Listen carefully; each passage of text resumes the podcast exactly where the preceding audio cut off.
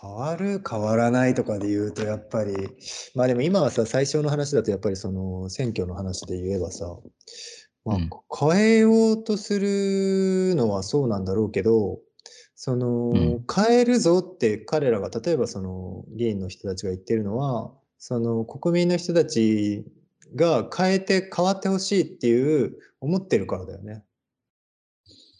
うん、だから、うーん、まあそうだね。だから、なんていうのかな。そこにさ、どこまでさ、うん。なんていうか、なんか可能性としては自民党じゃなくてもいいはずじゃん。はい。っていう可能性がちゃんと担保されてないといけないのよ、本当。確かにな、それは。そうだで、別に自民党が消滅したらいいとかそういう話じゃなくて、自民党は自民党であったとしたら、他の党もちゃんと同じ程度のこ権権力を持ってん並び立ってて、で、その中から、うん。あのまあ、他の党になる可能性もありつつの自民党になってるとか。っうん。ていう状態じゃないといけないじゃない、本来だったら、今、うん。じあの本当に自民党になるなってるんだったらね。うんうん。でもその可能性がさ、そもそも、なんかほむっちゃ低いね、毎回。うん。でも今、今回、総裁選、自民党の総裁選なのに、うんもう次の、あのー衆議院選挙の後はいの政権のはい。話になってたりするの。そうだね。ということは、まあもう総理大臣がもうこのまま自民党の総理大あの総裁のまま、はいあの岸田としたまま、はいこのまましばらくいくと。はいで、何年の政権になるか分かんないけど、みたいな、もう自民党前提みたいな、はい。が政権を持ってる前提の状態で話されていくっていうのは、うんやっぱりうん、なんかまあ自民党が嫌いとか好きとか、なんかそういうのは別として、うん。なんか変、変だよね、やっぱね、それって。あの変変だよね。なんかその可能性を示さないっていうのがやっぱり変なんだと思う。そのさっきのアーティストの話もそうだけど、うん。なんか可能性を示してく、示され、可能性が示されてるだけで違うの。だから、その、うんちゃんと可能性が担保されてるというか、示されてるだけじゃダメだけど、政治の場合は。うん。いや、そうだと思う。うん。可能性、それだよな。うん。なんか全てにおいてさ、うん。そうだと思う。そうだと思うわ。だからそれが多分、変える、変えたい、変えたくないっていう話じゃなくて、変えれる可能性をみみちゃんと持っておきたい、変えれる可能性を持ちたくないっていうことかも。っていうさ違いなのかも、もしかして。対立構造があるとしたら。変わる可能性は可能性を持ちたくないっていう人たちはいるんだ。そのそれは要するに守りたいっていう人たちのこいや、守りたいとも違うと思うんだよ、それって。その、まあ、要するに、えーまあ、今回のその総裁選でもさ、一応変える変えるって言ってたわけだから、とはい。まあ、つまりそのコロナ対策なりなんなり、経済の対策な、政策なりなんなりを変えていくみたいな話をしながらやってきてるから、うん。まあ、そういう意味では、なんかここはもうちょっとこうなってほしいという意味で変えてほしいみたいな人たちはいるのかもしれないけど、でも根本的に、うん。あのー今のこの政権がさ、何を無視してきたかっていうことについてはさ、全くもう別に、えー着目してない。で、とりあえず結果良ければ全てよしみたいになっちゃってるっていうのは、結構、あの、変えてほしいっていうよりは、もともと正常な何かがあって、そこに戻ってほしいっていう気持ちだと思う。その今、あの、自民党の状態で大満足みたいな、今、この岸田って人になってよかったみたいになってる人っていうのは、戻ったみたいな感じだと思うんだよ。え、どこに？ごめん、どこに？え、だから、ま例えばね、正常な自民党の状態がその人たちの中にはあって、ちょっとどこがかわかんないよ。俺は常に自民党が正常だと全然思えてないから、ずっとね。うん。だから、でも人によってはこの状態が正常っていう状態があるんだと思う。多分知らんけど。で、そこに戻った、やっと戻ったみたいな気持ちなんだと思うよ。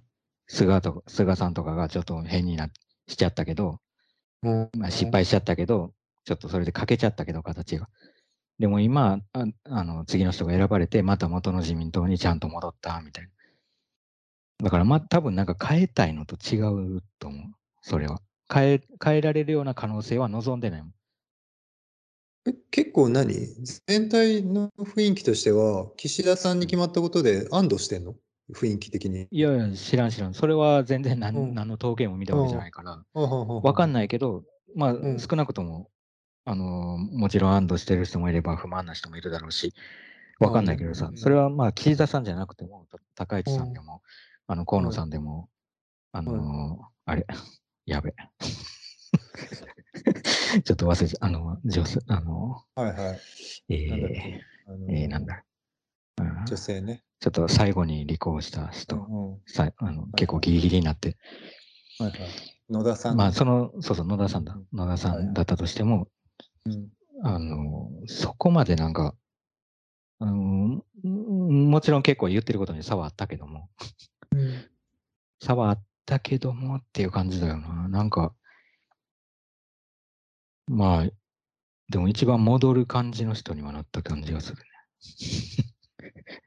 なんか、あの、完全体の自民党っていうのが、を想像してる人がいるんだいるんだとしたら、そこに戻りそうっていうか。んまあ、単純に官僚、官僚じゃない、その、うん抜擢じゃない、なんていうの？その、重要なポストについてる人たちも、うん。安倍首相のうん。関連の人が多いし、うん。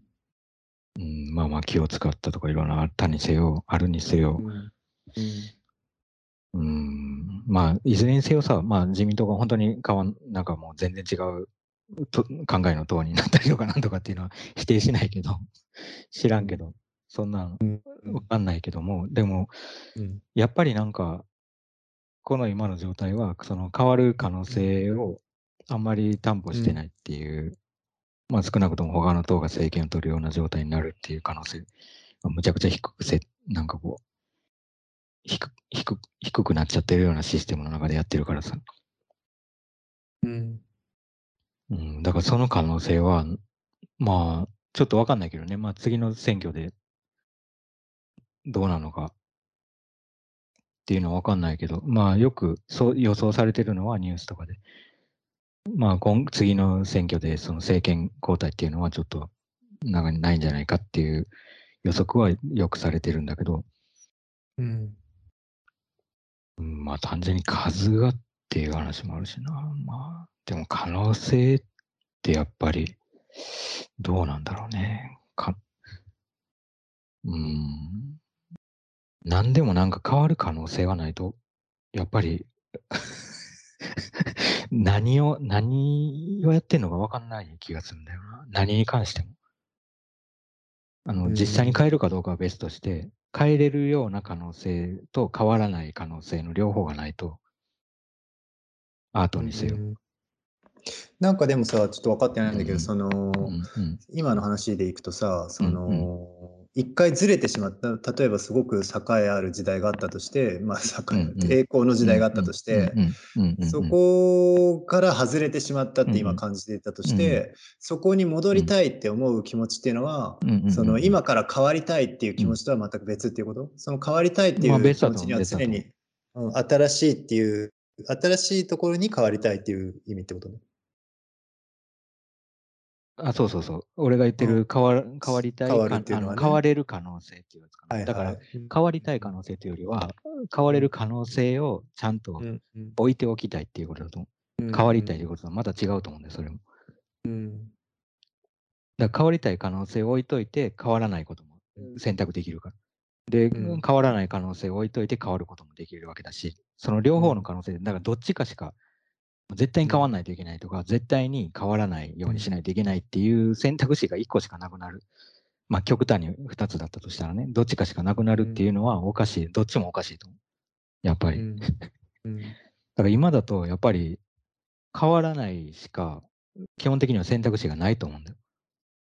その大きな、大きな意味ではね、その細かいうんマイナーチェンジ的な意味では変わ 変わったりとか。みんな変わるって言ってるのにね。よよくそうそう、変わるっていう。まあ自民党は変わるって言ってる だから、じはいはいあの、うん まあ確かに顔は変わったし、だから声も変わるし、年も変わったし、全部変わったと思う、いろんなこと。うんそういう意味では。全く同じってことはないと思うけど、はいそんなに人が違うからさ。そうねでも、でもって感じだよね。だから、そこに関しては。うんうんまあ、だから可能性かな。可能性の選択肢か。選択肢をちゃんと見える形で置かれてて、まあそれが嘘じゃないっていうか、なんか、偽物じゃないっていうことだと思うんだけどな。なんか、そのどっちかのいろんな選択肢が細細くなっていけばなっていくほどさ、うんなんか結果的には貧しくなっていく気がするんだよな。あの、経済的にっていうことじゃなく、アートにしてもね。うんなんか、だからなんか、そなんていうか、こっちの方がいいだの、あっちの方がいいだのってやってる場合じゃないような気がする。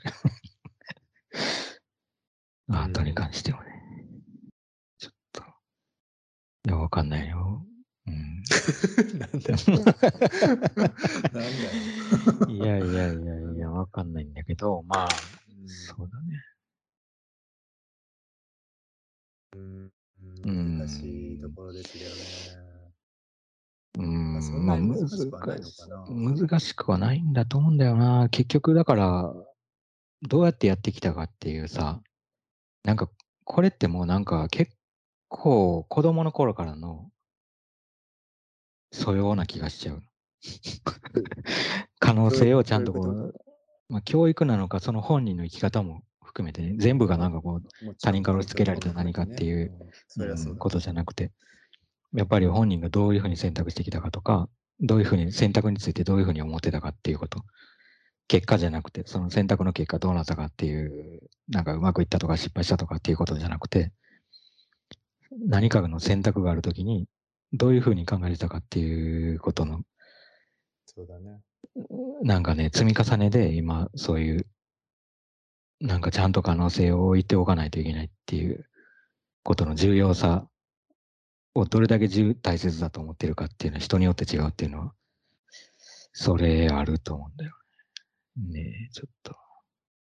なんかさ、すごくさ、うん、うん、変わる変わんないっていう話に似てるようで結構似てないのがさやっぱりさ決める決めないみたいのがあってでやっぱりさ決め今のその可能性を、まあ、保つっていう話でそれって本当の意味でさ、まあ、変わるっていうことでについて変わるとか変えるっていうことについての話だと思うんだけどそれをさやっぱりさうん変わったって思いたい気持ちみたいなのがまたあってさその変わったんだって思いたい気持ちっていうのはさやっぱりさその決定事項についてあの欲求される気がするよね。だなんか その結うん局変わってないのに変わった風に見えることってあるじゃん。まあだから今回のさっきの話もそうだけど、そうんのけ結局別に本当は変わってないのにまあかなんか一応そういった儀式があって決定みたいのがあってでなんかその票が入って数で見見せられた時にあこれに変わったんだみたいな感じに思わされることってあると思うんだよね。まあそれはまあ実際の変わるって話ではないんだけど、でも実際そこで変わったって思う人とか感じる人も多いんじゃないかなと思った。っていうよりね、まあ、変える、うん変えるとか変わらないの話じゃないんだと思うんだよ。その、変わるか変わらないかって実はそんなに問題じゃなくて、変わんなくてもいいのよ。で、変わってもいい。はいただ、はい変わってもいいし、変わんなくてもいいっていう状態じゃないといけないだけっていうか、その両方の選択肢がそうそうそうそう。うんだから変わってるかどう変わるか変わらないかっていうのは、ちょっともう、そんなには問題じゃないような気がする。そうあの実際にまあ自民党が何も変わんななくても。そうそう。そうそうそう。でさっきの話でだと自民そうなんだけ党を選んでる人ど、はうんうん。変わると思ってないよ、別に。あのー、変えてほしくないから自民党を選んでるんだから、あの別に変わるとは思ってない、もともと。で、変わるのは自民党の、その、なんていうのかな、元に、なんていうの、今支持率がむちゃくちゃ下がったんです、菅って人の時にね。うんうん。まあ、菅っていう人が悪か悪かったのかどうかっていうよりはもうんう、まあ、誰でも同じだったのかもしれないし、わかんないけど、とにかく、むちゃくちゃ下がっちゃったから、で、強い時代の自民党に今、また戻ろうとしてるっていう意味で、うんあのーええなんか喜んでる人たちはいるかもしれない。まあ、総選挙で盛り上がったのは、そういうこともあると思うけどさ。うん誰もだから変わるなんて思ってないんじゃないかな、支持してる人に関して。もう支持してない人も含めて。うん。で、それについては変えたくない人が悪いとか、変えたい人があのより素晴らしいとかっていう思いは俺も別にどっちでもなくて、ただ可能性をちゃんと、あの、変えれる可能性をうん用意するのが重要だと思ってないのはダメだとうん。で思うだけっていうか。うん。で、今言ってたみたいに、一見変える、変えたように見せて変わってないっていうのは、うん。まあ全然あると思う。確かに。うんその、なんかそれ思ったのがね、なんかう、ん。なんかの、なんかね、その美術の話になっちゃうけど、アートの話になっちゃう。アート、美術。うん。話になっちゃうけどさ、その、なんかオークションかなんかの、オークションじゃないか、なん何かの記事読んでたんだけど、うん。たまたま。うん。で、その時にね、今、あのーアートバブルだと思うかっていう質問をね、あ最近のアートバブル。ルっていうか、そうそうそう、ババブルだと思いますかっていう質問か、アートバブルって書いてなかったかも。なバブルだと思いますかっていう質問を、その、まあ、ギャラリストとか、あるいはそのオークションの会社の人とかうん。に聞いてる、インタビューしてるっていう記事で、うん。で、軒並みね、みんなね、バブルじゃないと。うん。で、なんか質問の内容として、俺は、その、なんていうの、あの、80年代のあのバブル、日本の経済のバブルじゃなくて、うん。アートバブルかどうかっていう質問だと思った思ってたんだけど、はうん。なんか答えとしては、今、その、80年代から、まあ、90年代初頭、まあ、80年代末の、までのああいうバブルじゃありませんっていう答えを言ってる人とか、うん。まあ、あるいは、その、もっと欧米のオークションを売り上げてるんだから、バブルだとは言えないみたいな感じのことを言ってたりするんだけど、でもなんかそこで言う、なんていうのかな、そこで言うバブルってさ、うん。そういうなんか金がむっちゃ動いて、なんかその、それが実質、その中に実質がなくて、それが消えちゃうみたいですか？みたいな意味だけじゃなくて、うん。まあそういう意味なんだけどね、質問としてはそういう意味なんだけど、うん。なんていうのかな、なんかその、うーん、なんか作り上げられた、その、価値みたいなものがね、うん。簡単に作り上げられた価値みたいなものをみんなで盛り上げて、で、高値段をどんどんどんどん上げていって、で、それを転売するみたいなやり方っうん。ていうのが横行しているんですかっていうのが一番わかりやすい役だと思ったの、それの。うん。で、それだけの答えだったら多分イエスだと思ったんだけど、おそらくね。うんまあ俺そんな知らん知らんけど、うん俺は作品をそんなオークションとかで買ったこともないし、あうんの参加したこともないし、うん。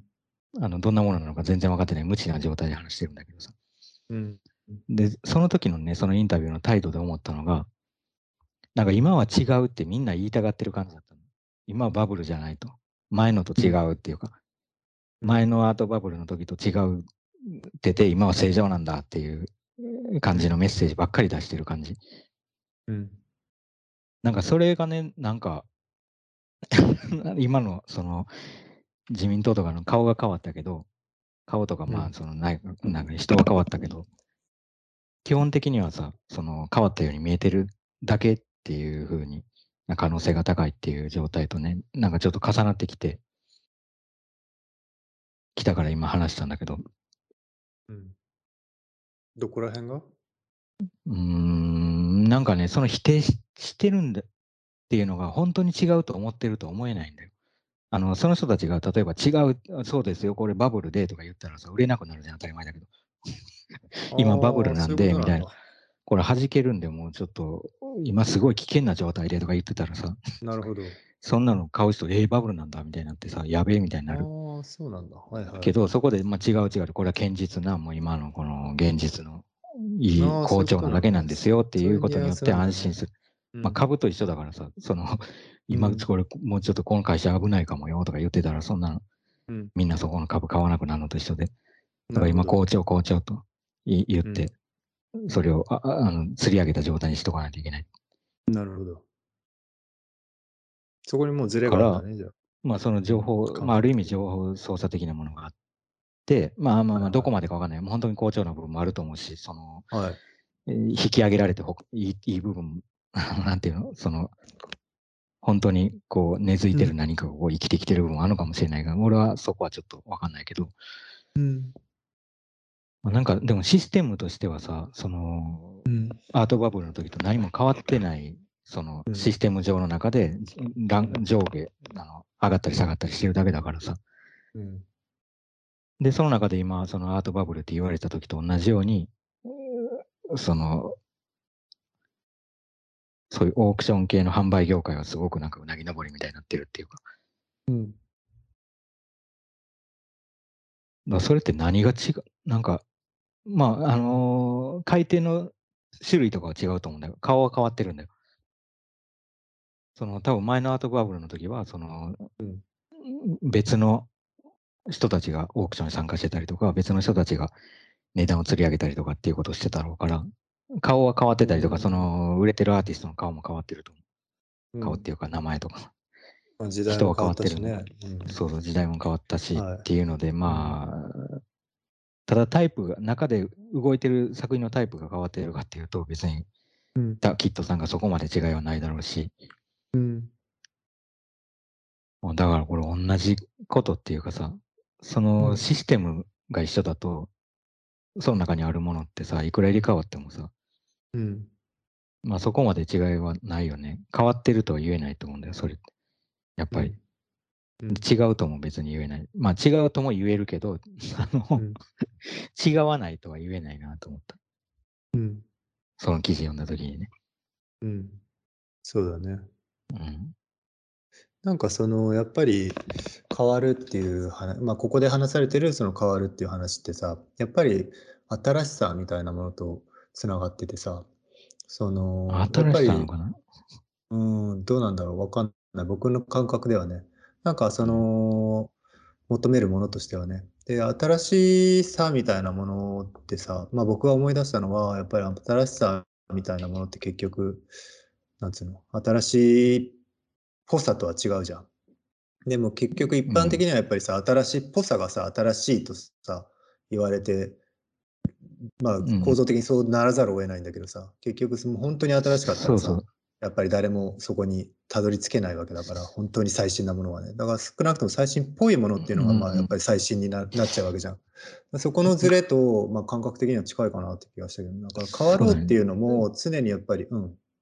何？多分だからその新しいっぽいっていうのを補足すると、うん。その作風として新しいとか、作風として新しいっぽいっていうのがあるわけじゃなくて、こあの、うん。これはなんか聞く人によってはそういうふうにと捉えかねないなと思ったからちょっと言うと、はい、だかはい。ら新しいっぽいっていうのは、その、例えば今まで、うん。あの、きま、黄色い絵の具を使った絵がなかったから、あの、結構茶色とか黄青で描いた絵はあったけど、今はいはい。あの黄色い絵を使った絵が現れたうんむっちゃ新しい。ことだった時に、俺はそれはやっぱり新しいっぽいだけだと思うんだよ。はいそうだねの、うんまあ、なんていうのかな。うんなんて言えばいいんだろうね、これ。なんか、これいつもうまく説明できないんだけど。でもそうだと思うよ、すごく。うんうんその、うん。なんかでも最初に話してた話ともつながるな、やっぱり。うんううん。ん。なんか世界として同じ枠なんだよね。だから多分、うん。同じ枠の中で、なんかこう、うん。あの、キャラ、キャラが変わっただけっていうか、あの、うんうん。急にモヒカンにしたから新しいとかになってるだけっていう。う。んうん。そのうん そういうことじゃなくて、ほん本当だったら、だから本当にうん。その髪型について考えること自体がどうなんだろうと思ったりとかさ、髪髪の毛って何なのって思うこと自体が、まあそれが新しいっていう言い方とはちょっと違うかもしれないけど、うん。うんうんまあそれに気づくこと、あれ髪の毛っうんうて本当に、あの、これあ、なんだっけ？みたいな、うんうん。そういう、そういう気づきが、うんうん。あの、言い換えればちょっと新しいっていう言い方になるのかなっていう気がする。うん。そうだね。その髪髪型がなんかすごくなったから、うんうん。なんかこう、とんがらしたから新しいとか、ツルツルになったから新しいとか、うん。そういうことじゃなくて。うんうんだから多分それ考えっていうかさ、うんうんあくまでも考え上、考えのうんが先に、あのまあ先にかどうかわかんないけど、後かもしれないけど、うんいやなんかちょっと考えっていう言い方おかしかったな。ちょっと、でも難しいね。ちょっと補足にしてはなんかすごいぐにゃっとしちゃっあ、た。いや、でもすごく大事だよね。うんその結局その、そこの区別がついてないとさ、永遠に繰り返すだけになっちゃうから、で、そのうんうん永遠に繰り返すだけになった結果さ、やっぱり、なんて言うんだろう、この、い 僕らが今この世で感じているようなこの倦怠感というかさ、行き止まり感というか、うんこのうんまあ、いわゆる変わらない感じっていうかさ、うんうんうんうん。それにつながってるのは確かだから、うんうんだから結局その役者が変わるだけじゃさ、意味ないっていうか、うんうん。うんううん。いや、そうだよな。そうなんだよ。そのインタビューに書いてあったことにもう一個気になったこと思い出したわ。それで。はい今言ってて、何？聞いて。うんなんか役者が変わるだけって今言ってたけど、うんあのーそのあるギャラリーの人がね、そのうんアーティストがそんな、こんなこと考えなくていいんだみたいな ような、これちょっと誤解かもしれない。違う、こんな極端なこと言ってない。ちょっと極端に言ってるのを許してほしい。まあいいんじゃない、うん うん許してほしいんだけど、まなんか極端に言うと、アーティストはこんなことは、まはいはい。こういうことまあ、時々聞くよ、顔そういう発言してる人はね。いなあ、くまあ、顔突ないでしょう、ね。っ込む必要はないんだと。はいはい。あのーそんなこと まで考えてる人がいたら、ちょっと、思い浮かぶわ、すごいとギャラリストの顔。うん 言ってたりするんだけど、はいい、や、でもね、やっぱり、いや、そあの、なんていうのかな、少なくともさ、コマーシャルギャラリーで自分の作品が売られてるのに、うんあのそこは全くなんかこう、興味がないっていうのは、お俺はやっぱちょっと変だと思うんだよ。その 思っちゃうっていうか。あの、もちろんすごいなんかこう、もう経済のこう構造とかなんか何もかもに精通精通しても、すげえそこに興味があるとかでは全くないけど、少なくともさ、そこでどうどういう取引があってさ、なんかアートの作品が売られるっていうのはどういう状況なんだろうっていうことに関してはいろいろ興味が湧くっていうかさ、うんそのそれを批判、まあ、批判的に見る部分もあれば、単純にまあ、うん。すごい、まあ面白く感じる時もあったりさ、うん。興興味があるじゃない？そこは、うんあの興味がうん一応持てるっていうか、部分でもある。うんまあ、あの悪い部分もいい部分もありつつだとは思うんだけど、うん。だから、なんていうか。まあでも分かんないな。確かに。そこに興味があっても別になくても。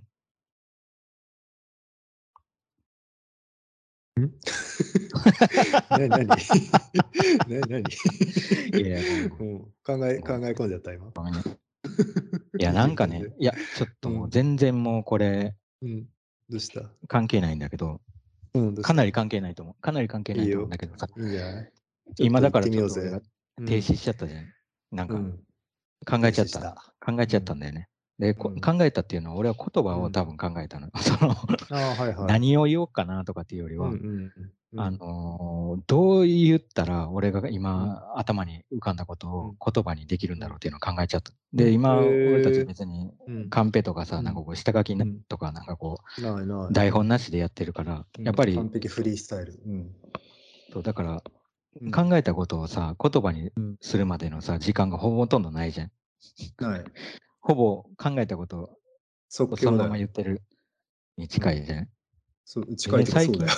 そうそう、完全にそうなんだけど、うん結構さ、なんか最近さ、俺が、あの、やってるのがね、その、うんちっちゃいノートにうんんメモしまくってるのよ、毎日なんか。うんうん 考えたこととか、はい。あの、まあ、作品の展覧会の頃とか作品の頃とか、そういうもう、あの、実質的なメモも含めて、うん。いいんじゃない？いあとはまあちっちゃ、いっていうのに意味があるの？そうそう、ちっちゃいっていうのにい意外と意味があるなと思ってて、なんかね、ちっちゃいとさ、あのーだんだん混沌としていくのよ、ちっちゃいから。その面積が少ないからさ、書ける。で、字もちっちゃく、ん最後の方はなんかうん。すげえちっちゃくなったりとか、隙間とかにこうやって書いていったりしてて、なるほど。うん。あの、そんなにこ面う、ね。なんていうの？同じ文字の大きさでこう、なんていうの、こう、うん。並べてるわけじゃないからさ、隙間を見つけてはこうやって書いていったりしてると、どんどん混ざっていったりさ、混沌としていったりとか、うん。まあ、あるいはもうページを足したりとかしながら、ちっちゃいの本当はメモしてるんだけど、別に、うん。あの、誰かに見せるためじゃなくて自分のためなんだけど、うんうんで、それを時たまさ、こう、見直してみたりとかするとさ、まあ、書いてる時間も違ったりとか、考えてることとか、内容とかタイプも、その、なんていうの、なんでメモったかっていう理由も違うから、うん。で結構やっぱり1ページの中でも混沌としてて混ざっててさ、うん。で、それをもう一回頭の中で整頓しないといけないのね。メモしてるにもかかわらず、うん。もう一回メモ、うん。もう一回構成しないといけなくなって、でうん、それが結構なんか面白くてさ、うんやってるんだけど、うん。で、なんか今日さ、なんか、あのー話しながら途中でさ、なんか、きうん。話したいことなことあったなと思ってこうやって見てたんだけど、うんうんそれを同時にその文字を読みながら構成することができなくてさ、なるほど。構成しながら話すことができなかったっていうか、うん。うんで、これ話してなかったら多分なんかぼーっとしながら普段こう見ながら頭の中で組み立ててることができるんだけど、うん。話してるとそれができないんだなと思って。うーんなるほどね。だから今、うん俺たちがやってるのって話して、話しながらメモをして、うメモしてる？なんか。まあ、多少俺はしてる。時々はしてる。うん。なんとなく、別に常になんか書き取ってることはないけど、うんうん気になる聞いてワードを書き取ったりはする。うんうんうんもう基本的にはさ、なんか、記憶で話してるっていうかさ、そうね。さっき言ってた、何言ってたかなとか、まうん。あ、そんないちいち思い出す時間とかはないけど、瞬発的にうん。引っ張り出したり、うん。引っ込めたりしながら話してると思うんだけどさ、うんうん。まあ、これって、でも、なんかでも確かに結構面白いよね。その、まあ、メモのそれもすごい面白いけど、このやっぱり会話もやっぱり普通の会話ではない感じになってきてて、僕の中では。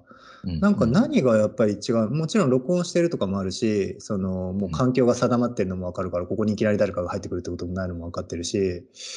あとはやっぱりあの時間が区切られてるっていうのも結構でかい気がするんだけど、うん、なんかね、いや、今言われて、あ、そうだよなって思ったのは、その、うん。考えたことをほぼ同時に言ってるじゃんって話をしてた時に、うん。もうかうん。考えてること本当に同時に言ってるよなって思いながら、その通りだと思ったんだけど、うん。あのね、結構ね、言ってから考えてることも結構あって、あの、同時なんだけど、ちょっとしたその幅があって、その同時っていうのが結構面白いと今考えてたんだけど、その考えてるぞって思ってる考えてることと、今言ってるぞって今言うんってるよね、これ。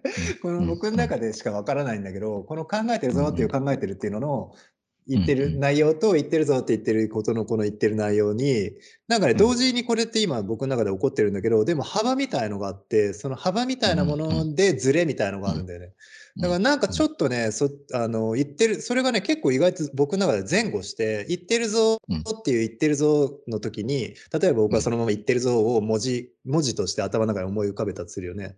そしたらその言ってるぞっていうのと言ってるぞって考えてる、その、例えばイメージ化したその映像みたいなものが、なんか微妙にずれたりとかして、しかもでも、その言ってるぞって言いながら、言ってるぞの図像が頭の中に浮かびながら、その言ってるぞを見た僕が、言ってるぞについて考えたりすることができるんだな、これ。って今思ってて。だから結構今、あ何言ってるかよくわかんないと思うけど、要するにさ、当たり前だけど、わわかる。僕が今、例えばだけど、あいうえおから、まあ、んまで50音言ったとして、そこって意外とやっぱり結構時間があるから、うん。その間にさ、あからんまで例えば続くぞってなってる中に、うんそ、の、考えることもあるし、ね同時にその、あ、あ、あ、何、あいうえおに引っ張られることもあるし、うんなんかその引っ張られたり、その先に行かれたりが結構ず幅があってちょっと面白いなと思って今考えてたわ確かに。同時にっていうことが、意外と一言で同時にって言えないわ、確かにって思ってた。確かに。うん。まあそうだね。自分が言ってる途中に確かになんか、うん。言言ってる、言言ってる時間が経過してるからな、言ってる間に。うん。でその間にもなんか崩れてるものがあったりとか、組み立てる、組み立てられてるものがあるから、うん。かなりでも面白いよね、やっぱりこの、やっぱりその音声だけだってのもあるけど、会話ってものだけに特化して対話してると、やっぱり本当に、何なんだろう、やっぱり面白いよな。絞られてるからかな。それもすごい面白いな、やっぱり。うん。うん。自分についても考えるしね。うん。確かに。なんかさ、うん。まあさっきの総選挙、総選挙じゃない、うん間違えた。はいはいあの、総裁選の総裁選、はい。話じゃないけど、その、はい記者会見みたいなのがあるじゃない、政治家の人。はいはい。まあ総理大臣とか官房長官がはい。やってて、で、このコロナの時期になってさ、はい結構もうしょっちゅう、割としょっちゅうさ、い都知事とか首相とかが、あの、記者会見っていうか、ああ、まあなんかそういうのね、発表する機会が多かったからね、なんかそういうと発令するとかね。うんうん。があったんだけど、うんまあ今、あの、首相になってたその菅うん。さんが、はい。結構その記者会見が、うん。まあ、あの棒読みって言ってああ、下叩かれ手だっててて、いうね。よくなんかこ心が伝わんないみたいな話。うんうんうんうんまあ、いやいや、なんかその棒読みっていうのもさ、気になるなと思って、なるほどね。はい。棒読みとかあるかね、でも、そのあのーまあ、棒読みってことは読み上げに徹してるってことじゃん、言ってみたら。そうもう完全にね。で、読み上げてる、今話してたみたいにさ、まあ今うん。即興でやってるけど、自分が話してる CD からさ、その時間が経過してるから、自分がそはいの、い2秒前に話したこと、あの、発音したこととかに関しても頭の中でもう一回やってきたりとか、まああるいは忘れちゃったりとか、いろんなことが起こってると思うんだけど、はい。棒読みっていうのはさ、それが起こってなくて、あの、要するに、あーって書いてあったら、あーって言うってことね。小学校の時の、ね。あの、うん漢字とかのうっすら漢字が書いてあって、その上を鉛筆でなぞるみたいああ、なるほどね。はいはい。それをやってるってことだよね、棒読みだと。ああ、むちゃくちゃ面白いね、棒読み。そうそう。だから棒読みって何なんだろうと思ってさ、結構不思議だと思ってたんだけど、棒読み、棒しかも読みって言でもやっぱりわれ続けてる棒読みって言われるのは、で要するに棒読み自体はむちゃくちゃ批判されてるわけでしょ？ダメだって判的に言われててる。うんるうんわけでしょ。うん、うん。そんな、なの？っていうか、どうなの？実僕あんまりちゃんとね、うんその棒読み具合そんなに聞いたことないんだけど、やっぱり本当に棒読みなの？まあ、棒読みみたいに見えるよね。あのーずっと下向いてるとかじゃなくても、うん。前見てるときももちろんあるあのうんあるけど、うんまあなんか棒読みだよな、確かにな。それが実際不快なの、やっぱり。まあ不快っていうか読んでんだなっていうの、読んでんのを聞いてんだなっていう感じになるっていうか、その聞いてる人たちが。そうそう。まあだったらもうそれ普通にどっかにもサイトとかにも載ってたら勝手に読むしみたいな。なんなら別に AI で読み上げる意味が、そうそう、AI で、そうだよねボーカロイドとかが、っはいはい。ていう感覚になって、みんななんかなんだよみたいになってるなるほどね。人は多かったのかな。まあでもなどうなんだろう。ねいや結構僕はあんまね僕ニュースを ダメなんだけどニュースあんまり動画で見る癖がなくて、いつも読み物で見んだよ。その字で字面で見てるから、そんなにあのあのその記者会見自体もそんなに見てないんだけど量は、ただなんか、さ、結構バーって見るとさやっぱり一時期その首相,、うん。首相のその棒読みがすすっごいダメだって、うんこれはもうこんなうん人間としての心持ってないみたいな、なんかもう伝わんないこんなんじゃみたいな。血も血も涙もないのかみたいなニュースと、うん。同時にさ、例えば前前のさ、オリンピックのさ、まあ、あの元うんトップだったさ、うん森首相とかがさ、すごくさ、あのうん。ダメな発言とかをすごいしてて、うんもうこんなんダメだみたいな、こんなん言っちゃうの、うん。人間性みたいのが問われるみたいな、すごいうん。言われてるのが、うん。結構両軸であって、まあ、それを両軸と見るかどうかは別としても、うん。少なくともさ森さんの方はさ、むちゃくちゃに、まあ、人間味あふれるっちゃあふれるっていう感じで、まあ、少なくとも菅さんの方は、す少なくともその、なんつうの、ダメな発言はしてないわけじゃん。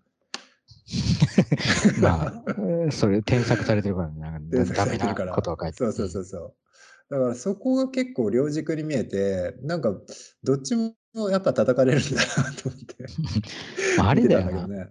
うん考えてみ、まあ今、さっき、あのー読んでるみたいなはい。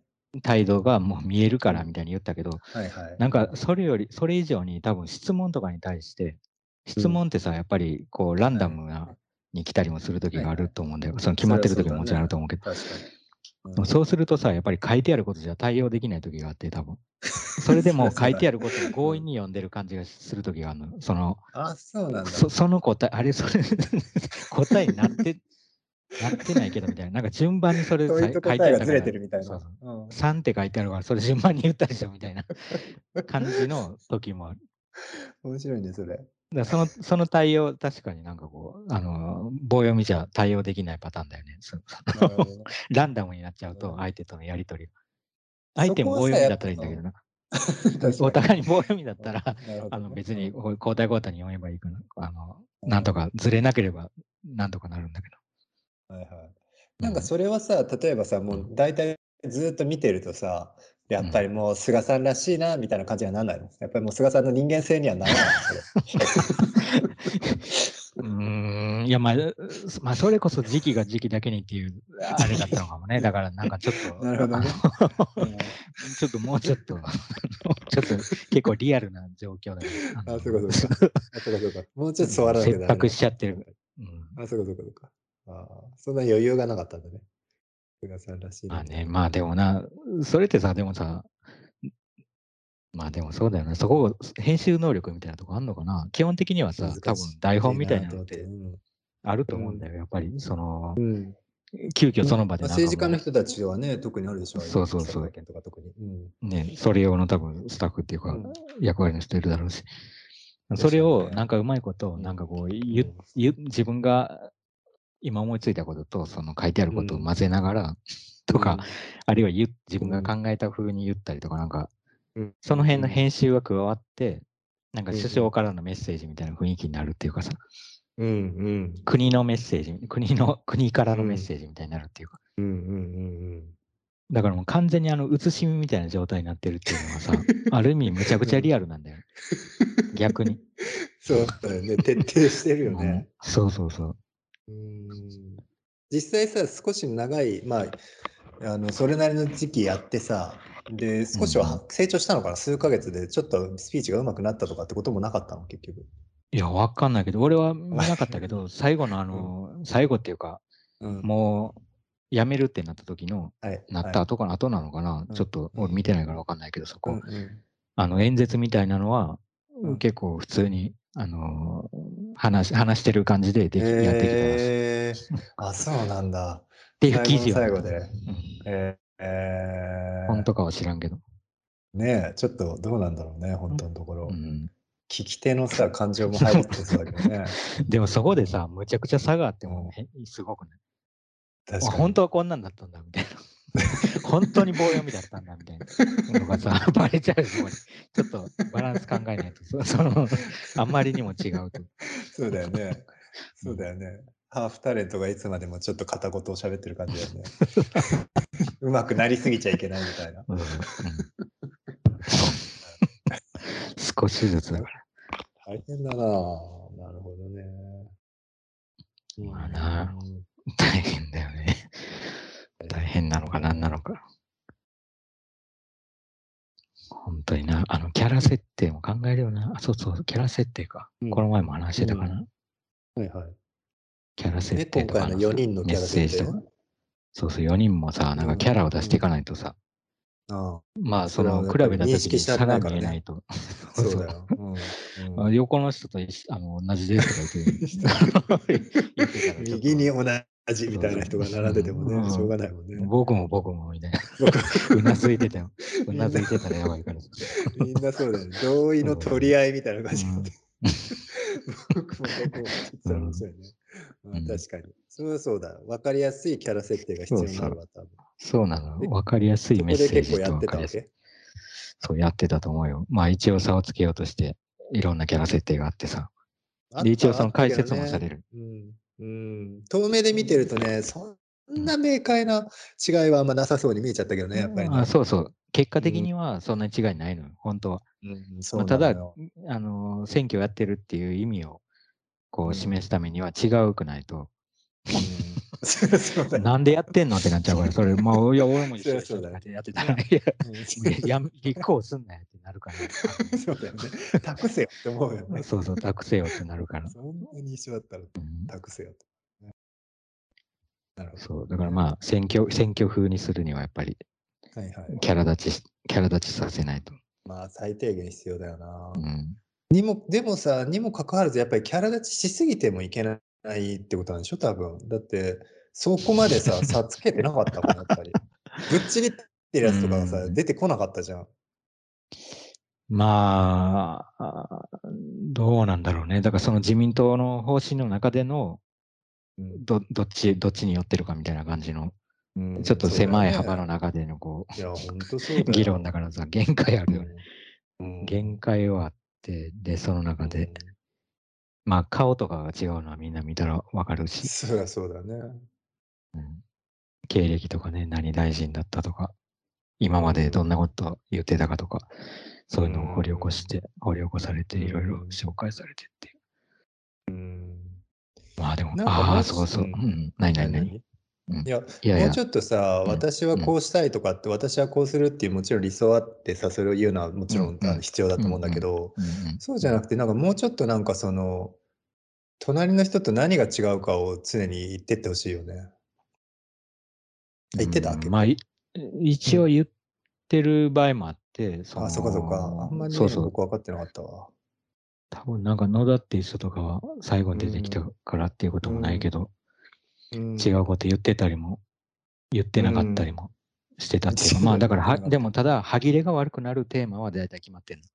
そあのー、全然違うとこもあるの。全然違うとこも、うん。あの、夫婦別姓の問題の選択の,、ね。あの自由の問題だったりとか、うんあの同性婚の問題だとかっていうのはもう結構分かれてたから、はいはい。それを賛成、それを反対、どっちとも言えないみたいな感じで、結構まあ、はっきり、割とはっきりしてたっていうか、ただ自民党自体が抱えてる問題うん。に関してはみんな歯切れが悪いっていうか、えでも正直その自民党が抱えてる問題ってさ、別に政策っていうよりさ、派閥の問題じゃないの、いやー、なんていうか、まあ、例えば安倍首相うんが追及されたら困るようなことだったりとか、うんそうっだよね。ていうのは、まあ、もう自民党全体のダメージになるような問題だったりとか、そうだよね。まあ、あるいは外国に対するこはいうはい対応の問題だったりとかっていうのは、そうそう、まあそこも一応差はあるものの、うん、そうね。基本的にはまあ基本方針としてはまあ同じような方向は向いてるる中での、そういう意味でってことね。党の中でのってことね。はいはいなるほどね。まあでもまあそれはそんなもんっていうか、党うん。党だから、あのうん。正当性である限りはそういうことになっちゃうからこそ、他の党がもう政権を取れるような可能性がないと、この狭い幅でのマイナーチェンジの中でさ、そうだね。ちょっとだけ違うみたいな中で、あの、うやっていかないといけなくなるから、そうだね。結構それってね、可能性狭めちゃってる感じもするし。で結局そのやっぱりまあ自民党っていう、ね、根っこもそうだしさやっぱりそのまあ今名前出てた安倍さんなり麻生さんなり二階さんなりっていうさそういう、うなんつうのフィクサーじゃないけどさそう、まあ、フィクサーかどうか別として、そう見えちゃうじゃない、ちょっとどうしても。一応まあ実際うん。そうだね。それが結局さその中でさ結局変わる変わるっていくら言っててもさそこにどんだけじゃ敵対できんの？っていうところで結局みんなほんとモニョモニョモニョモニョ言っちゃってたっていうのがやっぱり一番気になるところだよね。もうだから監督は一緒なのに、うん。なんか主演俳優誰になるかっていうのを決まってる、決めようとしてるだけで、そんな脚本自体を変えれないもんね、彼らに。うん、そうなんだよね。うん。その映画がちょっとつまんなくなるか、ちょっと面白くなるか、まあ演技がうまいか下手かっていう、うん、菅っていう人が演技がむちゃくちゃ下手だったっていうだけで。棒読みだったっていう。俳優だったっていうね。うん映画としては同じ映画見てる感じ。なるほどね。まあで多少なんかはさ棒読みよりは良くなるのかもね。棒読みより良くなったってことで 変わった。役者よかった、変わったね。そうそうそうだと思うよ。棒読みからはとりあえず脱却できるんじゃないかっていう。あれだねこだったな、まあでもの選挙の要は。そうだと思う。私は棒読みじゃないみたいな。いや、確かに棒読みじゃなさをみんなアピールしてた気がするもん。確かになるほどね、なんかもう、すげえ、なんかこう、ね大きな声とか、抑揚があるとか、こっち見てるとか、テレビカメラ見てるとか。あなるほどね。なるそれアピールポイントだよなあなるほどね。確かに。結構良かったね。手軽ななんか前座で良かったね、じゃあ。いや、本当に、ここであえて棒読みっていうのもやってほしかったけどな。引き継ぐ、受け継ぐ形でなんか。むちゃくちゃ面白い、ね。伝統の棒読みみみたいな確かに。伝統の棒読みね。もうね、ずーっと鍛え上げられたね。彼のもとで鍛え上げられた。二代目、二代目の。それはぜひ見たかったね。うん確かに。見たかったよな。それは見たかった。演説だけでも見たかったな。今日は入らなくていいけど。ねなるほどね。だから逆にやっぱりそうだな、そういう意味ではそれも個性になってれば、やっぱり人らしさ、うんその人らしさっていうことだったりとか、まあ、ある種うん磨き上げられた技術だったりとか、そこに何らかのポジティブな意味合いがつけれたのかもしれないけどね。うんまあ、可能性あるよ。だから、そ棒読みこまでは持ってきてなもかったのね。うんこれはもうはい書かれてるから棒読みしますねって言って、うん言っちゃえば、そうそうそう。よかったの結構ね行きますよ、みたいな感じでね、今日も棒読みうん楽しんでってください、みたいな感じで。もう最後は口パクぐらいまでいけたかもしれない。微妙にずれてる。ね、そうそうそう。むちゃくちゃ面白いよね。逆にみんなも絶対聞きの、そうだよね。聞き逃せないよね、もう。聞き逃せない。で、話せないし。そうそう。エンターテインメントになっちゃうけどね。ゲーとして、ゲーぐらいになっちゃうから。いや、が必要だわ、確かに。確かにね。いや、面白いな、それは。そういうことだったらね、ぜひ、なんていうの、世襲も意味があるというゲー だからね。伝統、伝統。だから。父から受け継いだ伝統芸をさ、例えば10年ぶりとかに、あの棒読みがまた見れるみたいや、ほんと懐かしいよなってなるよね。ね、あの頃のって。絶対そんなやっちゃダメだけど。やっちゃダメだけどね。話としては面白いな。そうそう。そうなんだよな。そう。だからそれもキャラ設定について考えてさせられててさ。で、ねその、さっきその、ある展覧会に見に行った時に思っててて、はいなんかのアートの話にこう突入していっちゃった時の、うん、いいんじゃあのー言葉が言ったと思うんだけど、はい。で、その時にね、そのキャラ設定のことも考えてて、はい。かんまあ、それ見て考え、またうんそれが思い浮かんできたっていうことでもあるんだけど、うん。なんか、うん。それを見た時にね、うん。あの、古典だったんだけど、はい。あの美術館でやってた古典だったの。うん。だからまあまあ大きな規模でこうやってやってて、うん。まあ、それにもかかわらずね、なんかあのーなんていうのかな。例えばさ、別にそこに同じタイプのこう、シリーズの作品がずらーっと並んでても別に俺は、あの、うん全部お同じだからうん退屈じゃねえかとか、なんかそんなことは思わないと思う。あの別に、別にそれはそそういう、どこの酔っ払いだって感じだけどね。すごいやつ来たなと思ってそう 一個ずつうん違うのを見せるやとか、なんかそういう問題じゃないと思うんだけど、じゃないのね。そういう問題じゃないんだけど、ただなんかこう、自分がしこう、多分普段ね、グループ展に出してて必要とされてる、はい。あの、キャラクターっていうか、うんこれをや、これやってくれんでしょっていうのに答えてきた何かが全部並んでる気がしたのね。はいはいだから、まあ全部似てる。まあ、あの、うん。まあ、自己模倣じゃないけど。そうそう、自己模倣だね。なんかまうんあ、すごはいい普通に言うと自己模倣だね、本当に。はいはい。で、まあ、いろんな国でやったりとか、この、はいはいあるね物体が扱うものが違ったりとかっていうのを変えていってんだけど、人が違ったり、はい人数違ったりとか、いろんな違いが、はいはい。人数、まあ、いろんな違いが出てるんだけどさ。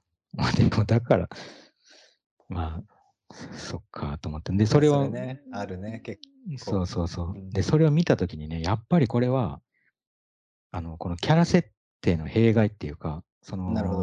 はい今のさ、美術の世界、うん美術の世界っていう言い方はすごい嫌だけど、うんその、なんていうのかな、その展覧会でできてるアートの、うんあのー見せ方っていうのは、うんキュレーターが、基本的にはキュレーターがいてさ、で、ビエンナーレにせよ、美術館の展覧会にせよ、グループ展が。グループ展のが、まあ、多いうん。と思うんだけど、で、グループ展にこうやって出していくのがキャリアを積むっていうことで、で、それのキャリアを積んだ末に、まあ、大きめの個展があったりとか。うん。っていうのを繰り返しながらこうやってなんか、やっていくっていうなんか一連のなんかこう流れみたいなのが、うん。まあ当たり前のようにみんな、あのーそれに乗っかってやってる感じはするんだけどさ、うんあのーまあそれがいいか悪いかはちょっと、あの、いい場合もあるし悪い場合もあるから、うん。いい場合もあるっていうか、なんていうの、いい部分もあるし悪い部分もあると思うから、ちょっと、うん。それが悪なんだって言ってるわけじゃないんだけど、ただ一つの弊害としては、やっぱりさ、その部品になるじゃない、そのグループ展で、やっぱりその一つ一人のアーティストの人、キュレーターの人が考えた展覧会の一部品に徹さないといけないっていうふうに思う人が多分いる、多い、多い可能性があるなと思ってて、で、そうしたときにさ、やっぱり、あの、これちょっと前も話したかもと思う。前カ前カレーライスの話に例えて話した気がするけどさ、キュレーターの人がカレーライスを作りたいときに、人参が欲しいと思ったときに、そのうん、人参らしきアーティストに声をかけると。で、その人参らしきアーティストの人が、まあ、人参を求められてるっていうのはわかるけども、その、ここはちょっとなんか胡椒を混ぜたこのなんか、うんよくわかんない調味料を作ってみましたみたいなことは許されないで、相変わらずなんか人参の中で、今回の人参ですみたいな感じで出さないといけないっていうはい。パターンが多かったとしたらね、やっぱりその人は人参しか育てられなくなっちゃう。でど。別にさ、はい。あの、そうじゃない可能性もさっきの選挙の話じゃないけど、そうじゃない可能性も担保しつつっていうか、自分で見つつも、置いときつつも、あえ、まあ、あえてってことないけど、人参をこう作っていく中でいろんな考えを得ていくっていう方法もあるんだよ、確かに。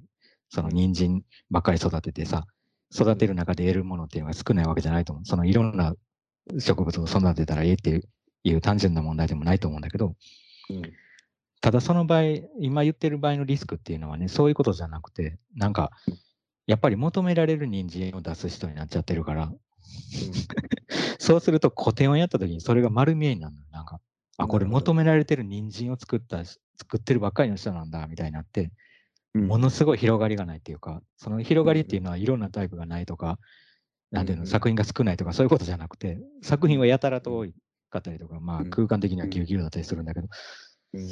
なんか、全然なんかこう考えが広がってない感じがして、うんで、そうするとまあ、まあ見てる側としてはもちろん勝手に考えを広げることもできるんだけど、うんあえてさ、あえてじゃないけど、そのアーティストの人がこう狭めちゃった人参を、あの、求められてる人参をこう見せられ続けてると、うん。だんだんね、やっぱりなんかこう、胃がしぼんでくるっていうか、うんうん なんか食欲がなんかちょっとなくなってくるな、みたいな。カレーライスこれも、もうなんか家帰ってカレーライス食べようかな、みたいな。うん。ちょっとカレーライスの話とごっちゃになっちゃってるけど、なんかそういう感じがして、なんかうん。なんかそれってやっぱりなんか、キュレーションとうん。キャラ設定と、その、部品化するアーティストのうん。弊害っていうか、っていうのがむちゃくちゃよく見えたなと思った。むちゃくちゃよく見えた。あ、よく見えたっていうのは素晴らしく見えたっていう意味じゃなくて、あの、分かってるよ。うん。うん、うんわかりやすく見えたっていうか、ううん。んうんうん。あるよね。その部品化してるっていうのはすごくあるよね。あのーまあさっき出てきたその自己模倣っていうワードもそうだけど、うん。何なんだろう。なんかさ、その本当に最初、例えばそれが一番最初に作られた時はきっとすごくそこにクリエイティビティみたいなものが発揮されてて、うん。ある種その今ここから立ち上がったさ、その創造性みたいなものがあったはずなんだけどそれ以降の結局自己模倣っていうのは、それ自体がもうゴールとして設定されている、まあ、まあ模倣っていうぐらいだからね、肩にはめていくこと自体が目的化してってるから、似てる風に見えて全く違ったりするよね、それは。いや、全く違うのよ。だから、その点なんかもね、その驚くべきことに、その、うすはじまあ、初めて作った作品っていうか、初めて作ったそのタイプの作あ品。ー 初めて結構作った回顧展みたいな感じで大きかったそうそう、回回顧展みたいに。になっちゃってたってはいう方が、ネガティブな意味でなっちゃってたっていう意味での回顧展みたいになってなっちゃってたの。なるほどね。で、それってさ、まあ、回顧展をみたいにする、回顧回顧展っていう形にする意味、意義ももちろんあるんだよ。その、あの全部新しく。かったらいいじゃんみたいな話じゃなくて、わかるわかる。あの、昔の作品を見せた方がいい場合もあるし、あるあるの。ね、別に昔だから悪いとか、い新しいからいいとかっていう話もないからさ、別に解釈キュレーうんはい。そうそうそう。うんだから多分そこでできてないのが、アアーティスト自身がキュレーション能力を全然備えてないっていうか、そうだね。アーティスト自身の中にね。だからキュレーション、キュレーション、キュレーターのキュレーションに任せてばかりで、うんいや、そうだとあ。のーこういうの、人参期待されたから人参はいみたいな感じになってるだけでさ、うんいや人参の中でもキュレーションできたかもしれないね。うんいやこのそうだと思う今回はこの人参の、すげえ細い人参のこの変なのできたから出してみようかとかさ、人参に見せかけて大根出してやろうかとか、なんかいろんなことが可能性があったかもしれないのに、いいや、そうだと思う。なんかね、多分ほんとにね、作品自分の作品に対してね、自分で解釈を与えられない作家って結構いる気がしてて、うんうん。その、そこがやっぱりね、問題になってることはうん多いよね。なんかその、まあ、今の例に乗っかって そのまま言うと、やっぱりうん。自分がさ、最終的にこれが何の料理になるか分かってないで、人参育ててる人とか、まあ、それを料理人としてね、料理人っていう立場で人参を、まあ、何の料理になるかも分からないのにん差し出す人っていうのは、やっぱりね、うんもう料理人ではないというか、うん料理になってないからね、最終的に。そういう感じに近いなっていうのは、まあ、あるよね。まあそうだね。しかもさ、まあ自分で自分の作品に解釈を与えたりとか、まあ考えたりするじゃない、自分の当たり前だけど、うん、まあ作って記憶喪失になるとかない限りはこう作って、うん。それが何だったのかっていうのを考えたりとか、まああるいは作る前にも考えることもあるし、うん。作った後にも考えることもあるしっていうのをやるんだけど、うん。ただ一つのそこで、ある枠をね、自分でまあある程度作れてきたらさ、うん。あの一応その枠から出ようとする力が働くっていうか、あのーまあ別に完全に別のことやってやろうとかっていう話じゃなくてもさ、うんうん。その一つこれに解釈を与え,、まあ、与えて、それがある形を持ったとしたら、まあえー何か違う形でそれに対してまたあの取り組んでいきたいっていうか、まあ、そこで何が重要かっていうことは人によって違うんだけど、例えばそこで抽出したものがテーマだったり考えだったりしたら、まあその考えを次はどういうふうに生かしていくかっていうことを考えて全然違うメディアでやる可能性もあるかもしれないし、そうだね。あるいはその技術だったりとか、その使ってるメディウム自体が重要だったときは、うん。まあその、うん。それをまた発展させることもできるかもしれないけど、まあとりあえず、どだねちらにせようん。何か枠を与えると、やっぱりうん。何かを抽出して次につなげていくっていうことをやるはずなのに、うん。なんかそれが、それをやらないっていうのは一体何、あのー、何が楽しいのかわかんない部分もあって、その、まあ、しなんだろう、そのクライアントに答えてるっていう意味では、あのクライアントから話が来るだけでも楽しいっていうことなのかもしれないけどさ。うんでもなんか、それこそなんか、どういうことなんだろうな。なんか、ね。見えない可能性を、あの、なんかさっきの可能性を担保しておかない、あの、しておかないといけないっていう話じゃないけど、うん。まあ、み見え見えない可能性も同時に担保しないといけないっていうかさ、うんうん。見えてる可能性だけじゃなくて、うん 見えてない部分もあるはあるんだろうなっていう部分も認識しながらっていうか、無視してるけど、うんうん。わかんない部分もあるなっていうのをさ、うん。もう残しておかないと、多分なんか、今度はこっちでやってみたみたいな、とか、でかくなっていくだけとかさ、うん。増えていくだけとか、うん。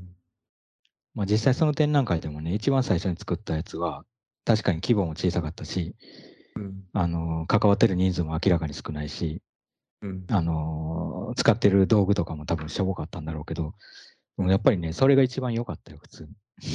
そうなんだ。普通にそれが一番やっぱりよ、まあ、そそれ、あの、それさえも、うん。俺がすごくあの大好きっていう感じではないけど、なかった好みの意味ではね。でもやっぱりなんか、あの広がりがあるっていうか、うん。あなんかこの時はすげえ可能性があるのに、うん。なんでそれをなんかこう、うんあの塗りつぶし続けるようなことをこの人はしてるんだろうっていう、うん。なんか喉になんか入ってきちゃったけど、うんうんあれは不思議だよ。なんなんだろうな、あれ。あれでもそうだな。あれでもそうだね。全体的につながってるもん問題だな。それこそ。全体っていうのは？なんかさっきのその、なんだっけ、変変われる可能性、変わる可能性と変わらない可能性、両方を並べておかないっていう、並べることができてないっうんていうのと一緒だと思うんだよな。だってもう、うんそうだよ、そうだよ。どっちでもないんだもんだって。なんか、どっちでもないこともんだよな。うん。選択してないんだね、多分だから。変わる変わらないっていう選択も確かにあるんだよ。うん選択すれば。うんで変わらないっていう選択がもう変わるっていう選択より間違ってるとかっていう話じゃないじゃん。なんか間違ってるとか、そっちが悪いとかさ、うん。劣ってるとかっていう話じゃないはずなんだけど、うん。そういう人がやってることってさ、変わることも変わらないことも選択してないから、うん。あ、なんかもう、う分かってないんだとしか言いようがないっていうかさ、あの、分かってるっていうのはなんか理解してないんだっていうことじゃなくて、なんかその軸がないんだっていうか、それこそ、変わるとか変わらないっていう、もう考えの軸がないから、うんいいって言われたからこれやるみたいな。うん いやー、結構しんどいなと思ったな。その、うん久々に、実際に見た展覧会の中では、うんうーんと思ったね。それ、なるほど。うん。うんいやー、なんか、可能性とか言ったら無限、なんかさ、結構なんかい、い、いいくらでも枝分かれしてるんだよ、可能性だけだったら。本当はさ、うん。うん。別に作らないとももう可能性だしさ、もちろんアーティストじゃない、うん。アーティストと呼ばれなくなるっていう可能性も、もちろんそうだね。用意しとくべきだと思うんだよ、別に、そんな。うん。うん。あの、呼ばれなくなるだけで別にそれでアーティストじゃなくなるとかな、アーティストだっていう話とはまた違うと思うんだけど、うん。あ、そうそう。なんかすごいおしゃべりになってきちゃったけど、あの、うん。すごいなんか波があって、なんかおかしな人みたいになってる。あれだけど、おおなあの。うん。最初おとなしかったのにあれだけどさ、あのうん、なんかこの前なんかあの、ど どんな認識？やばいな、どんな自己認識？は別にやばかないよ。普段全然話してない人って、あのーなんだっけ、なんか、なんだっけな、なんかメールかなんかでさ、あのーある本の、うんあの、紹介みたいなのを俺が送ったと思うんだけあど、本かなんか。雑誌だっけえ。そうそうそう。うんで、その本のなんかテーマっていうのがさ、そのアートの、アート業界とのこう距離。を割と取ってる人たちとか、まあその距離っていうのが様々で。うん。そうそう。なん読んでかないけど、ちょっと調べてあの人に関しては。うんすごく興味そうそう。うん。そうなんだよ。で、人によってはさ、まあもちろんもうものすごい、ものすごいもう巨匠だし、普通に考えたらど真ん、なんかど真ん中だと感じるような人だったとしても、まあなんか人付き合いの面で距離取ってるだけとかうん、っていう人もいれば、アートのシステム自体と、アート業界のその売買システムとの距離を取ってる人とか、うん。自分で考えて書いてる人だったりとか、うん、まあ若くして亡くなってる人もいれば、うん、あのーそのアーティストって呼ばれるのをやめてる人もいるんだよね、その中に。うん、うん、そうさだね。今言ってたみたいな。うん、で、呼ばれるのをやめてるっていうのは、まあ、うん。どういう意味かっていうと、そのアート業界うん、で、その作品が、うん、あの、アートとして取り扱われない、うん。まあうん。まあ、昔作ったものはもちろんちゃんと残ってるかもしれないけど、現在やってる行為は、そのアート作品としてアート業界で取り扱われないっていう状態になってる人。ちょっとうん回りくどい言い方だけど。うん、で、自分、本人も自分のことは別にアーティストだって言ってないし、うん、あのーなんだっけ、なんか、社会そうそう。社会なん、うん、なんかね、社保証、あの、ほえっと、うーんと、なんていうんだっけ。えー、まあ、とりあえずアーティストと違う仕事を普通にやってて、そうだね。うん、うん。そうそう。あ学者系じゃなかったっけ？いや、学者じゃなくてまあ僕と会ってるね、人が、あいや、会ってれば。うん、違ったか。まあいいや。あ、そうそう、ちあ学者の人も、学あの亡くなった人は学者になったんだけど亡くなった人、うん、あその人じゃないやつか。そうそう、ん亡くなってない人がいて、で、その人はなんか介護系の仕事を今してるはずなんだよ、確か。で、そうそう。で、その人にインタビュー、その本書いた人がしに行っても、一応答えてくれたけど、まあその人がその本を読むことはないだろうって書いてあって、なるほど。もう別にアートに、その、んアート業界のアートには興味がないからっていうか。まあでもさ、まあやってることとしては、その人はもともとそういう、あのーシステムについて疑ったりとか、なんかうん人間自体にアプローチしていくような作品だったから、なんか物を作って手にするっていうタイプじゃないっていうか。だから今やってるその人の介護の、まあちょっと介護っていうのが間違ってたら申し訳ないけど、あのー介護の仕事がね、その、アーティストとしてやってたこととむちゃくちゃ矛盾してるかっていうと別にその流れの中でやってる感じがしたの。うん。でた単純にそれがアートって呼ばれなくなってるだけっていうか、うん。あのアート業界の人に呼ばれなくなってるだけ。うん。だから全然それについてはさ、なんかアーティストがなんかできなくなっちゃって、なんかちょっとうん。挫折してそれになりましたとかさ、あるいはこっちの方が、あの、アートの仕事してるよりこっちの方が優れてる仕事だと思ったから転職しましたみたいな感じっていうよりは、うん。普通にや、なんか生きてる、生きてるうちにそうなってるっていう感じがした。うん。うん。らそれ自体はさ、選択肢としては、なんか、うんあの、用意されてるべき選択肢だと思うんだよ、普通に。全然そうだと思うよ。ね、なんかよくアート続けるにはどうしたらいいですかみたいな。なんかこの前、なんかね、たまび系の、たまび系のって言ったけど、あの、美術大学系のインタビューうん。うん。みたいなのを見てたら、うん。あの、ある若いアーティストの人がね、その、まあ映画監督でもある、うん。あの、まあタイ人のアーティストの人にインタビューしてる記事があって、で、それをちょっと見てたんだけど、で、それの中でもさ、まあ面白い質問もあったんだけど、最終的にはなんかこうアートを続けるのが大変だ。時期っていうのはみんなあると思うんですけど、どうやって続けたらいいですかみたいな、うん。どうしたらいいですか的な質問があって、うん。まあ俺結構その質問あんまり好きじゃなくて、前から。うん。うん。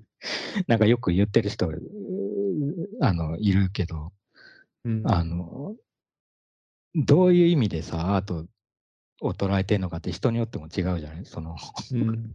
自分にとってアートが何なのかっていうのは人によって違うからさ、まあ、そうだね例えばギャラリーに所属してることが、ギャラリーと関係して仕事してることが最低条件だと思ってる人ももちろんいるかもしれないし、ね。うん。まあ、そうすると、まあ、ギャラリーがを辞めたらまあアーティストじゃなくなるのかっていう、その人にとってはねそうだねそうかもしれない。だから人によってさ、だからそのせ、なんていうか考えが違うから、続けるっていう意味も全然違うよ、そういう意味で。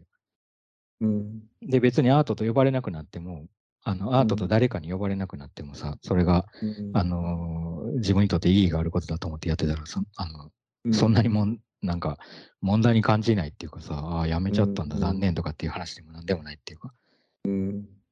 だと思うからさ、で、その質問はちょっと嫌いなんだけど、で、そういう質問されてて、で、その人が答えてたのがね、なんか、あの、まあ、とにかく楽しんだ方がいいと。で うん。言いそう徹してる そうそう、徹してたんだけど、その人。はいはい。で、まあ、楽しくないんだったら、あのーやんなくて、やんなくてもいい的な感じ。うん。うん。うん。まあ、そのきつい意味じゃなくてね、そんな楽しくないんだったら才能ないからやめちゃえよとか、そういうことじゃなくて、うんあのーまあ、ちょっとしたことでもいいと。だから、別に例えば、その機材とかがなかったりさ、そのお金がなかったらもちろん0円で何かできるっていうのはなかなか難しいから、すごいお金をかけないと作れないものもあるわけじゃない？で、そういうことがしたいのに、それができなかったとしても、例えばノートとかになんか自分の考えをし書くだけでもいいと。とかね。あの、まあ、極端なに散歩するだけでもいいかもしれない。まあ、その人がそう言ってたわけじゃないんだけど。うんうん。まあ、要するにそれってさ、言ってないか。言ってない。あのーうん。なんか解釈し、俺の解釈でちょっとここ解話して釈でね。うん。なるほどね。そうそう。要するに、俺が解釈するところによると、うん。まあ、うん。見える、見せないことも、部分で、うん。あの、自分が、その、まあ、それをアートだと思ってる必要はないにせよ、何か必要なことだと思って、やってる分にはう、んあの、十分創造的っていうか、うんそうだねあの、そうそうそうそう。だからむしろそのなんか見せない部分を充実させるっていうことの方がさ、どうやって見せ見せていけばいいですかみたいな話じゃなくてうん、そうそうそうそう。そね。その人が聞いてるどうやってアーティストを続けていけばいいですか？みたいな意味の質問ってさ、どうやって社会的にアーティストと呼ばれ続ければいいでしょうかって言ってるのとそんなに変わんない。そうだね。まあそそこってそこまでなの。いや、学生ではないけど、はい。まあまあ若い、まあまあ若い、30代っていう感じだったね。なるほど。ねあの、そんな、うん。そう、まあだからそんなに若くないとも言えるかなわかんないけど。なんかね、僕やっぱりその話で思い出すのは、僕も全くだから二十歳ぐらいの時に読んだ、あのーやつが、記事みたいのがあって、うんそれインタビューだったんだけど、結構同じような感じかもしれないと思って聞いてたんだけど、うなんか、今の若い子とかと話、今の若い子とかって言い方がもうもうやばいけど、まあ若い子とかと話して、実際に若いから若い子って言うしかないんだけど、若い子と話して、まあよくそういうこと聞かれることもやっぱりあるんだけど、そのどうやって食べていくかとかね、それどうやってアーティスト、どうやって食べていくかっていうか、ごめん、どうやってアーティストとしてやっていくかみたいな、うん。それはもちろん若ければさ、うん。あの、心配になることもあると思うんだけど、もちろ。うんん。うん。なんかでもやっぱりさ、そういった、たまたまか知らんけど、僕が目目にしてる結構日本の子たちうん。で結構あの頭の中にあるのは、例えばだけど、好きか嫌いかは別としても、村上隆とかがやっぱり頭にあるんだよね。なんとなあくそのあなるほど。アーティストとして、あのまあ、うん。実際言ってるからそういうことを、あの村上隆そうだね。すごく発言として。あのーだからまあもちろんあれを信奉してるとか信奉してないとかじゃなくて、頭の中にはやっぱりもうあって、うんそれうん。要するに村上以後に、えーやってる人たち、全体的にも。うん。でね、うん。実際にね、僕がそれをすごいね、思い出すのは、僕がね、うん。二十歳ぐらいの時にね、やっぱりね、うん。美術手帳で、90年代の美術手帳で、村上隆がロスに行うん。って、あの、ポール・マッカーシーにインタビューしに行ったやつ見た？ああれをね。僕はね、結構よく思い出すんだけど、うん。しかもうん。僕それうん、本当にもう20年ぐらい前だからさ、うん。全然それこそ内容は合ってるかどうかわかんないから話半分に聞いてほしいんだけど、僕が覚えてる範囲で、やっぱりね、うん。あの、その当時の村上隆は多分30代ぐらいだと思うんだけど、まだうん爆発する前の、あの、ごめん、うん。ごめん、爆発っていうかその、あの、ちょっとだろう。まあ漫画であそうそう、はいブレイクする前の、しかもまだアメリカに多分ね、行った、行ったとかじゃなくて、うんうんいあのね、特派員みたいな、ビデオ手帳のインタビュアーみたいな形、もちろんアーティストとしてはやってたし、あのうん。レントゲンとかでやってただろうけど、でもね、うんそんなになんつうんだろう、世界的なアーティストとして行ってるとかっていうよりは、単純にちょっと、あの、アメリカに行って、インタビューもやっちゃえる若いアーティストぐらいの感じでうん行っててうんうん。で、実際のそのポール・マッカーシーにインタビューができるってことで、もう本当にその内容自体はさ、結構本当に、うんあの、対等とかなんてとても呼べないぐらい、もう本当に好きで好きでしょうがなくて、憧れの人にやっと会えたみたいな、ファンみたいな感じの立場でインタビューをしててうん、で、その時に村上さん、村上隆が、その、あの、まあ、ぶっちゃけ、まあ、いろいろ話してんだけど、最後の方で、ぶっちゃけうん、あの、自分は日本にアートがあるかわからない。アートが日本でやあの実際に本当に存在してるかとか、やってけあうん。やっていけるのかとか、そういうことがぜ全然想像できないと、実際に。うん。うん。でそれについてどう思うかみたいな話をしたときに、ポール・マッカーシーが、うん。なんかね、答えっていう感じじゃなくて、うん。単純に、は？うんみたいな感じだった、その返答が。だからなんか、えどうやどうやったらアーティストとして、まあ、例えば日本っていう土地でアートをアーティストとしてやっていくことっていうのがどうしたらいいかわからないみたいな質問に対して、答えるんじゃなくて意味がわかんないみたいなことをずっと言ってて、うんで、それに対して村上隆も、え、なんでわかんないの？みたいな感じになってて、いや、じゃなくて、うん。日本っていう土地でね、僕、まあ、あんまりわかんないかもしれないけど、日本っていう土地はこういう土地で、で、まあ、あの美術史のある西洋の状況とは多分違うみたいな話もしつつなん。だけど、とにかくポール・マッカーシーが言ってるのは、あ、お前何言ってるか全然わかんない。なんでかっていうと、人間がそこにいて集まっている以上、うん。アートなんてうん。絶対自然発生的に生まれるはずなんだよ、みうん。たいな。っていうか、うん。むしろそれがアートって言われてるので、うん。そこに人間が例えば、ま、全くいない無人島でね、アートを派生できるか、可能性についてとかだったらまだ全然話が違うけど、そこにもう文化があって、国があって、人が集まってて、うんそこでアートうんがまあ発生しないとかっていう、発生するしないじゃなくて、もう集まっちゃってる時点でアアートはもう絶対発生してるそういう感じのニュアンスで発言をしてて、で、村上さんはでもずっと、いや、そうじゃないんだ。まあ、言ってることはあげる、そうじゃなくて、うんみたいなことをずっと言ってて、そこが結構ずっと平行線みたいになってて、僕これ、これがさ、あれはね、結構僕本当にね、印象的で、若い時に、うんうんうんなすっ。ごい面白いなってうん思った記憶があるんだよね。いまだにやっぱりね、それ面白いんだよ。で当然さ、村上さんの気持ちもわかる。気持ちっていうか、言ってることはわかるんだよ。別に僕も村上隆何言ってるか意味がわかんないとかっていうことじゃなくて、言ってる意味はわかるんだよ。ただ、その平行線もわかるんだよ、すっごく。うんうんわかる。